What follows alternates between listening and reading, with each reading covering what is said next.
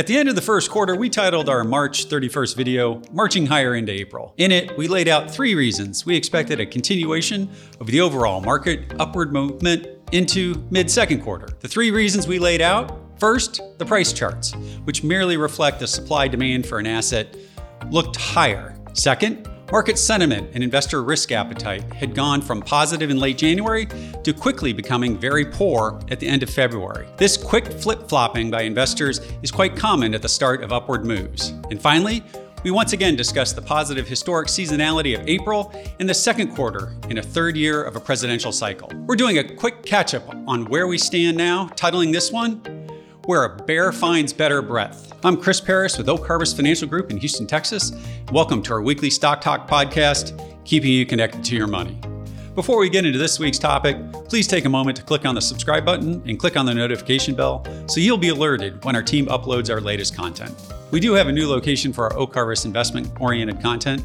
You can find it by typing Stock Talk with Chris in the Google search window or going to the Oak Harvest YouTube channel and clicking on the drop down tab labeled Channels and clicking on Stock Talk with Chris. Well, investors, the secular bear market crowd who was very right for the first half of 2022, continue to look very frustrated since the October 2022 lows, particularly in 2023. As of this taping, the S&P 500 was up over 8% year to date, and the NASDAQ composite had rallied close to 15% against the backdrop of bank failures, hawkish Federal Reserve talk, increased China-Taiwan tensions, and an overall negative news spin on the financial networks. Here's a daily chart of the S&P 500. And here's a weekly chart. These pictures and chart look much more positive with each passing week. The S&P 500's dramatic downtrend was broken back weeks ago, and the markets have made a series of higher lows and higher highs. Is it a runaway train to the upside? No, not at all. But you don't want that if you're a bull. You want the pessimism to continue to grow even as the markets move higher. Many strategists on TV have voiced bearish opinions with an argument that only a few stocks are rising and causing the averages to gain in 2023. Stocks like Apple and Microsoft are causing oversized index gains. While mathematically, it is true that a few large tech stocks that are weighed heavily in the S&P 500 index are contributing to the index gains this year, this is always true when there are a few big companies making an index top heavy. When commodities and energies were big weights in the indexes in the, to the great financial crisis, names like Exxon and Chevron over contributed back then. I have to disagree with these analysts with their premise that the market has bad breadth. In fact, on March 31st, just as the first quarter ended, an incredibly rare but bullish stock market indicator flashed a buy signal for the first time since early 2019. This indicator wasn't even triggered during the massive second half 2020 and 2021 rally that stocks had. According to Merrill Lynch, on March 31st, the NYSE triggered only its 34th Zweig breadth thrust since 1930, over 90 years, and only the 14th time since 1950, over 70 years. We talked about this indicator back in the second quarter of 2020 as it was close to triggering back then, but it didn't. Here's the historical data for trading this signal. Remember, no guarantees in the stock market going forward, but this indicator has been historically very reliable and very positive. According to Merrill Lynch, over the 34 prior occurrences since 1930, the S&P 500 has traded higher 82% of the time over the next 250 trading days with an average return of 17.5% and a median return of over 21%. Here's that summary for those 34 occasions. The indicator measures the broadness of the participation among individual issues in the broad NYSE index that contains almost 3,000 stocks. The indicator is calculated by taking a 10 day moving average of the number of advancing stocks divided by the number of advancing stocks plus the number of declining stocks. When that percentage goes from below 40% to above 60% in 10 days or less, the indicator is triggered.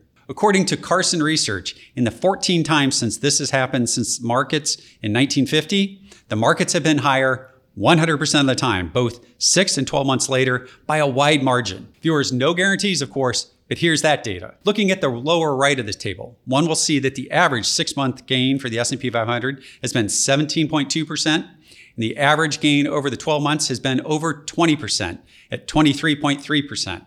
While the markets did flash a number of breadth thrusts in 2022, none of them were the Zweig indicator, which uniquely measures the speed at which breadth is expanding. Should this indicator once again prove prescient? Time will tell, but the rarity of flashing by and the magnitude of the forward price gains historically after it does, like it did on March 31st, argue that investors should be much less bearish in their attitudes and traders in their positioning for the coming 12 months. Investors, there is no perfect investment philosophy, and there is no perfect trading tool that is all weather, outperforming every stock cycle or every economic environment. Our team here at Oak has many tools that our advisors use to help our clients meet their retirement goals and objectives. These tools are both market based and insurance based that we use to meet your retirement goals. The future and the stock markets are always uncertain. That's why our retirement planning teams plan for your retirement needs first and your greed second. Give us a call to speak to an advisor and let us help you craft a financial plan that helps you meet your retirement goals. Call us here in Houston at 877 896 0040 and schedule an advisor consultation. We're here to help you on your financial journey into and through your retirement years. For myself, the rest of the investment team, from Troy and Jessica, and all the retirement planners here at Oak Harvest, have a blessed weekend. All content contained within Oak Harvest podcast expresses the views of the speaker and is for informational purposes only. It is based on information believed to be reliable when created, but any cited data, indicators, statistics, or other sources are not guaranteed. The views and opinions expressed herein may change without notice. Strategies and ideas discussed may not be right for you, and nothing in this podcast should be considered as personalized investment, tax or legal advice, or an offer or solicitation to buy or sell securities. Indexes such as the S&P 500 are not available for direct investment and your investment results may differ when compared to an index. Specific portfolio actions or strategies discussed will not apply to all client portfolios. Investing involves the risk of loss, and past performance is not indicative of future results.